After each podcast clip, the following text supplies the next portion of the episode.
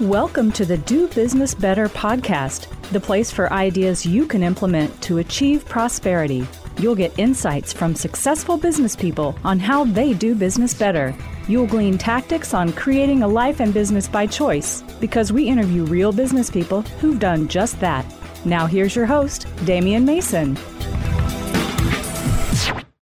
Greetings. Hey, thanks for joining us here on the Do Business Better podcast. It's me, Damian Mason, your host. Got a great show for you today because I've got a personal friend and a business guru. Okay, he's more of a branding and a marketing guy, but he knows a lot of stuff. His name is Bruce Turkel. He's the author of All About Them. He's a friend, and also we, we've done some business co, uh, shall we say, um, um, co, um, well, anyway, he's helped me on some things over the years.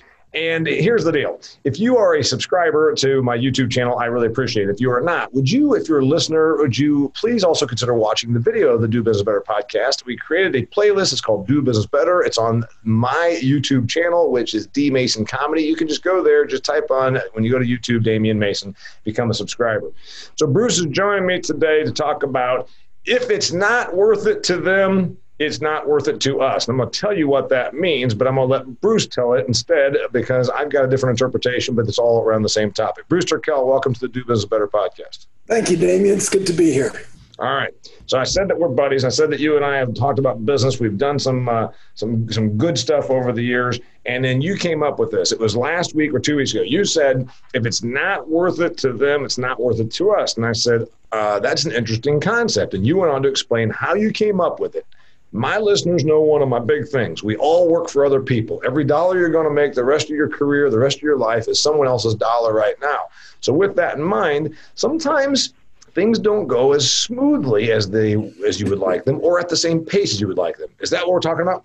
Well, that's exactly what we're talking about. Um, you know, I used to try to explain to people, I, for those who don't know, and I don't know why anybody would know, I ran an ad agency for a number of years.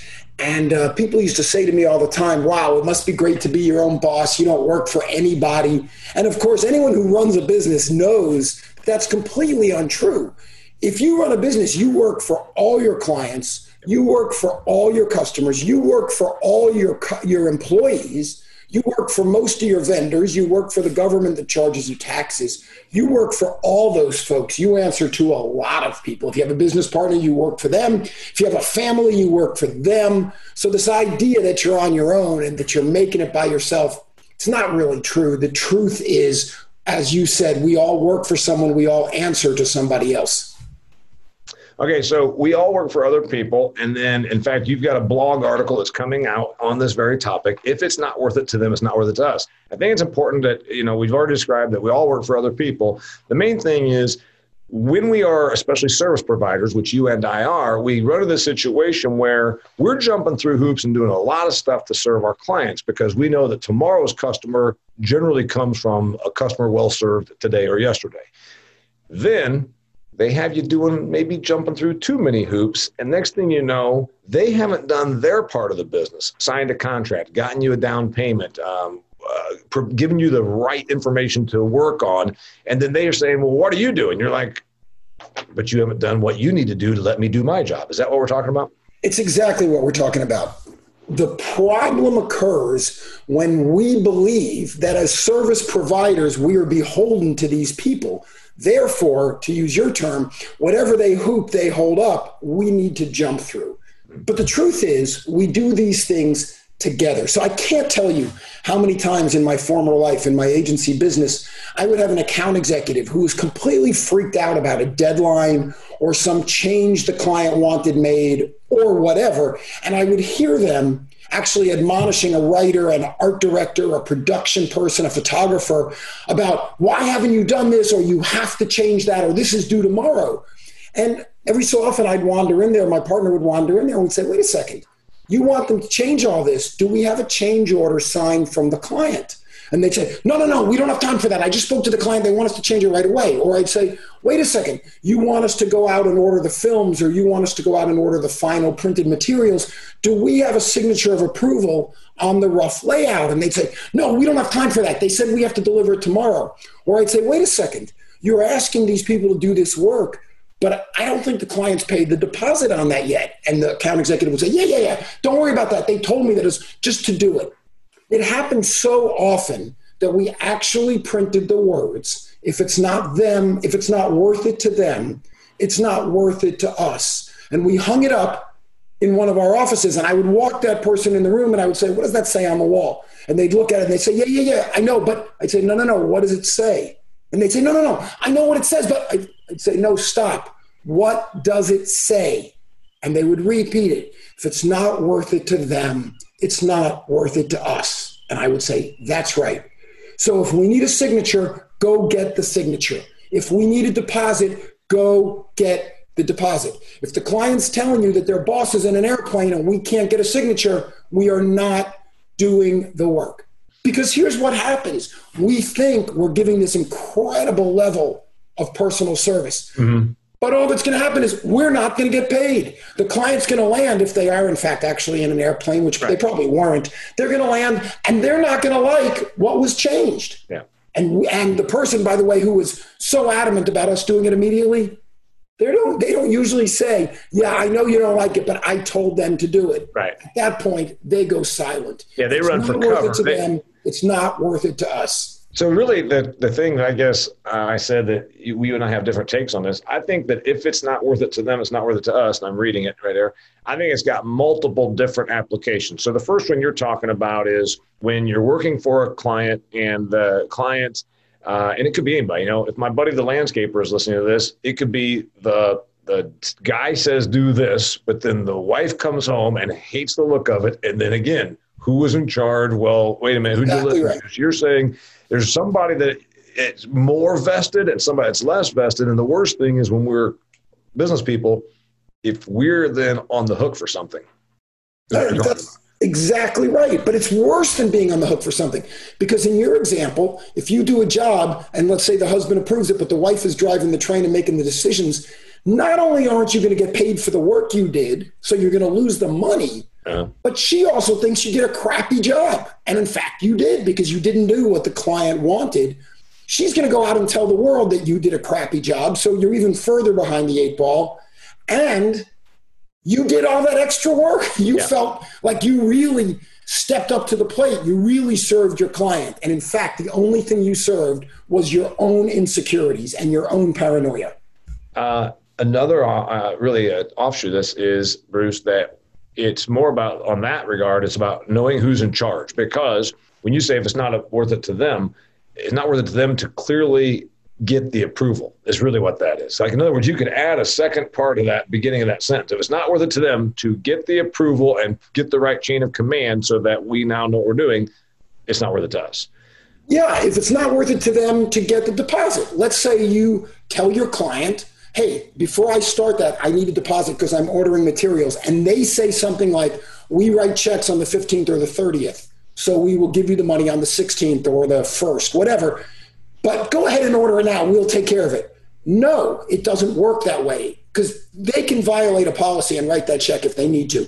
Uh, and there's all these different reasons. We've all heard them a million times, and they all make perfect logical sense. They only leave out one thing. If it's not worth it to them, it's not worth it to us. Okay, I'll give another one. Okay. Uh, if it's not worth it to them because they don't care as much about This is like stump the chump, right? You're going to throw it out and I try to answer. And if I no, don't No, no, no. I think thing. I think you and I are both going to agree on this, because I can add another one. If it's not worth it to them, it's not worth it to us. Now let's put the middle part on this one. If it's not worth it to them because they don't value it as much as you do, it's not worth it to us. A lot of times you'll see this thing where you are so bought into it. You want, okay, we serve clients. I want them to have the most amazing production ever. And then I say, you know what we really need to do? And I'm not trying to spend any more of your money. In fact, you won't have to spend but like fifty more dollars and it would give you this level of production. Nah, we don't think it really matters. And you think you've already got hundreds of thousands of dollars invested in this. And I'm telling you, for fifty more bucks, you're, you know, that's, that's what, uh, you know, a half a percent or something. Uh, you can, you can go ahead and do this next thing. And then, I don't know. So there was the problem where sometimes you want to have a greater outcome than they do, and because you care more about it. So you got to keep that in mind. If it's not worth it to them, it's not worth it to us. That's the old uh, adage of the, the pusher's motto, right? Don't get high on your own supply. Don't start breathing your own exhaust. Don't start believing that because you think something should be done a certain way because you're the professional, yeah. that means anybody else wants to open their checkbook and pay for it. And if they don't, then you really have to explore why it is you're doing the job. If you're doing it because you want to get your own jollies, good, knock yourself out, feel free. But at least go into that situation with your eyes open and understand that, again, if it's not worth it to them, it's not worth it to you.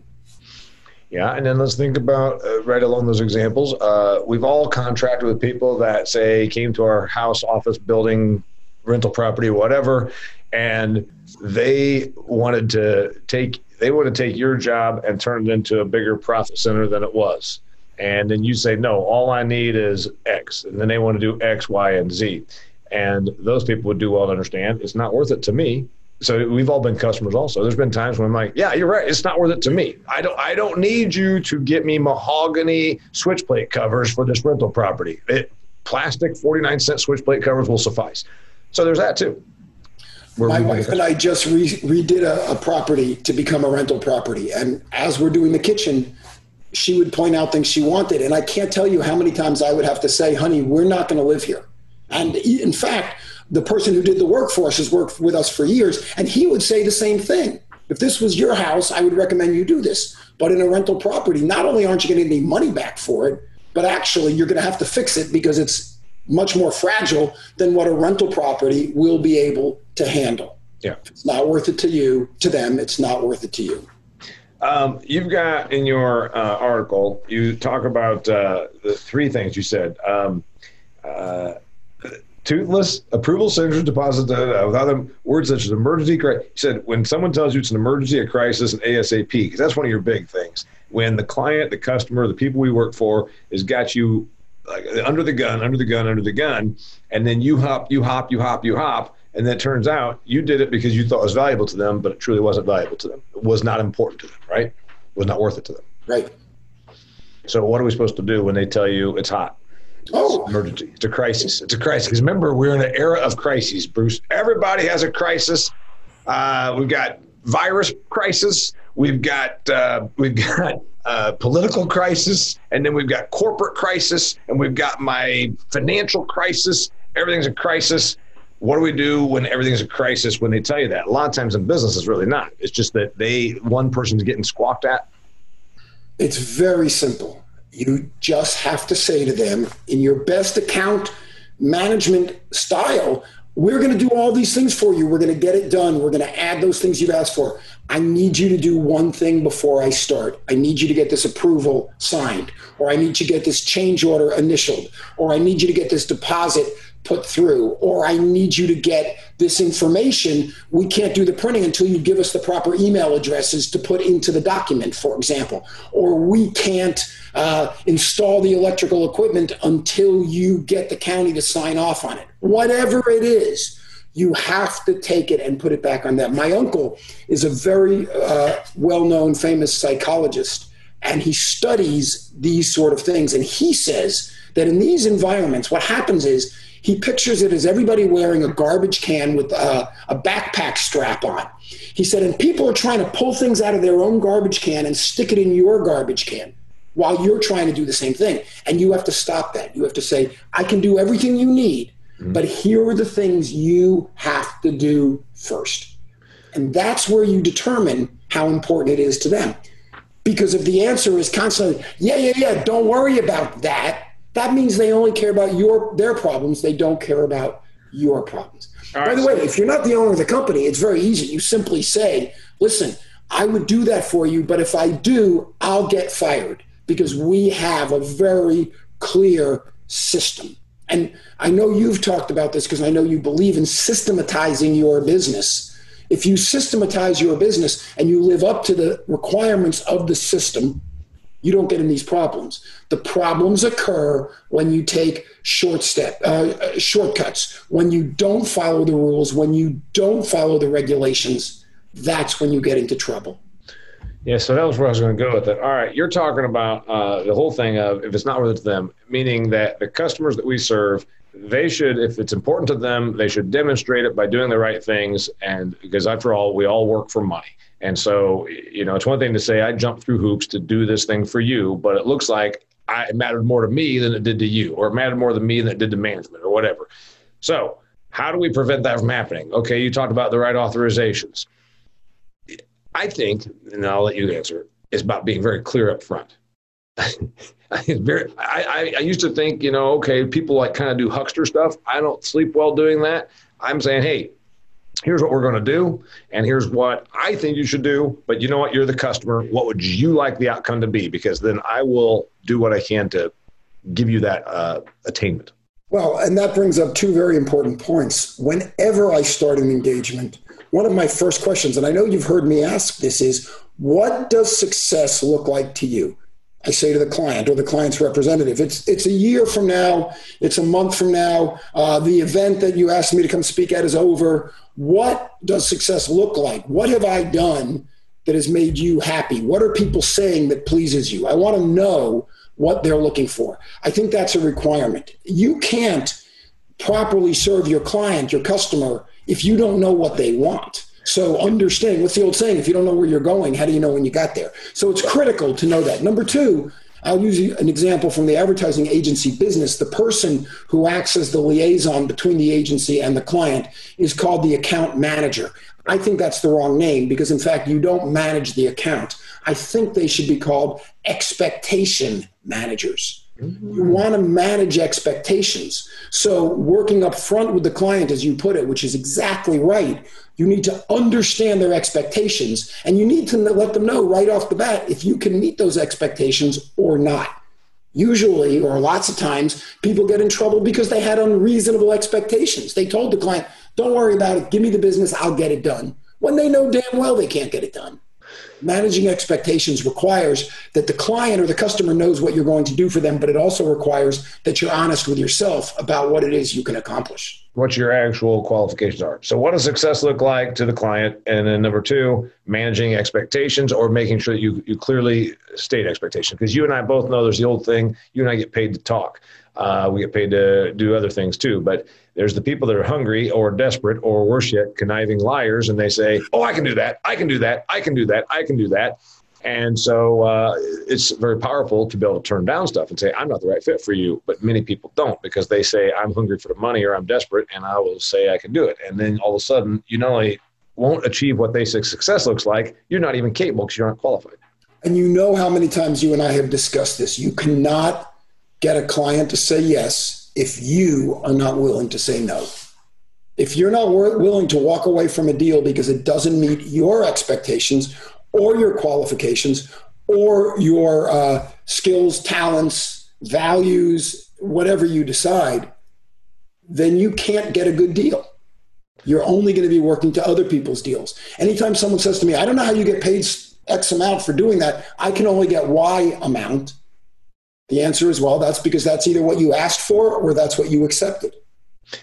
My brother, uh, the farmer, told me a long time ago, he's no longer with us, but we would sit and have chats. And he said, your problem is you're putting your morals and standards and expectations onto other people, because we always sometimes run, run this risk. It's not being judgmental. It's saying stuff like, you driven down the road and said, why don't they take care of their yard? Or you said, why wouldn't you, if you don't have money, instead of working ten hours and laying around watching T V, why wouldn't you work more? There's always these things. So it's a bit like that also when we want something that is more for others than, than they want for themselves. Is there a little bit of, if it's not worth it to them, it's not worth it to us to be put into that scenario? Personal scenarios where we say, I've got a son. My son wants to lay around and play video games. He's twenty-six years old. My God, why doesn't he want to work harder? Well, and then the person, the parent, well-intentioned parent says, I'm just going to buy him a business. Then where does that go? So is that an example of if it's not worth it to them, it's not worth it to us? I have to admit, I have not thought about it in the social realm or in the parental realm, but I think that makes a lot of sense. Um, one of the talents, the skills of running a business is empathy, understanding what your customer is going through, and, and also, by the way, understanding what your employees are going through. At the same time, I think one of the cruelest things you can say to somebody is, I know how you feel. Mm-hmm. Because chances are you don't actually know how they feel. And if you're making your decisions, if you're making your outbursts based on believing you know how someone else feels, there's a very good chance that you're wrong. Yep. So from a personal standpoint, there is that thing where you have to pull back and say, well, why am I so stressed about this? Because I've done this, I know, some of my personal relationship. Like, why why is this bothering me more than it appears to be bothering he or she? If it's not worth it to them, why is it worth it to me? Listen, I've sat with you at a number of events at the bar having a beer and heard you rant about someone else. And I want to say, yeah, because that's what, who they are. What do you care? But we all do that. Yeah. And, and you know, and the truth is it's, it's, uh, it's a very sort of liberating thing when you start realizing that if it's not, then you just say, hey, I know what, I know what I want to do, but it's when it's worth it to them, they'll make it worth it to me. Right? Yes. Parting advice, last thoughts, ideas.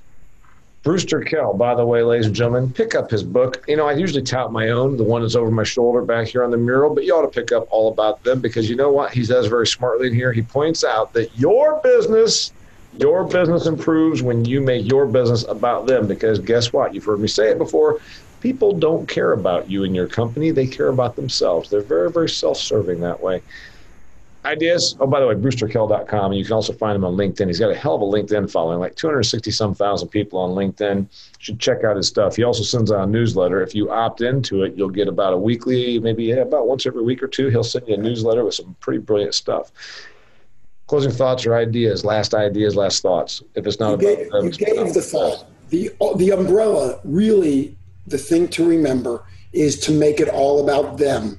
Doing business should not be like being on a bad blind date. Stop talking about yourself. Start talking about them. Start demonstrating the value that you can provide for them. The easy way that I always say it is good brands make people feel good, but great brands make people feel good about themselves. And if you can figure out how to make people feel good about themselves because they were smart enough to do business with you, you have figured it out.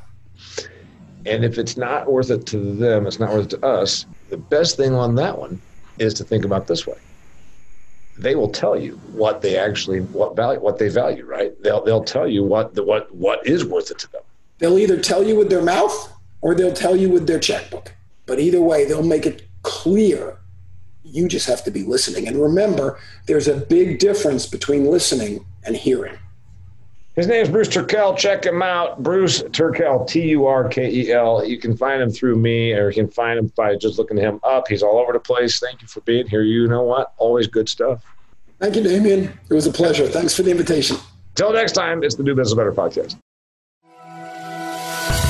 If you enjoyed this episode of Do Business Better, please share it. And be sure to connect with Damian on LinkedIn, like his Facebook fan page, and follow him on Instagram and Twitter. For speaking inquiries or to purchase Damian's books, Food Fear and Do Business Better, go to Damian Mason dot com. Know someone who'd make a great guest? Send us a message. We're always looking for compelling stories and business lessons our listeners can benefit from. Thank you.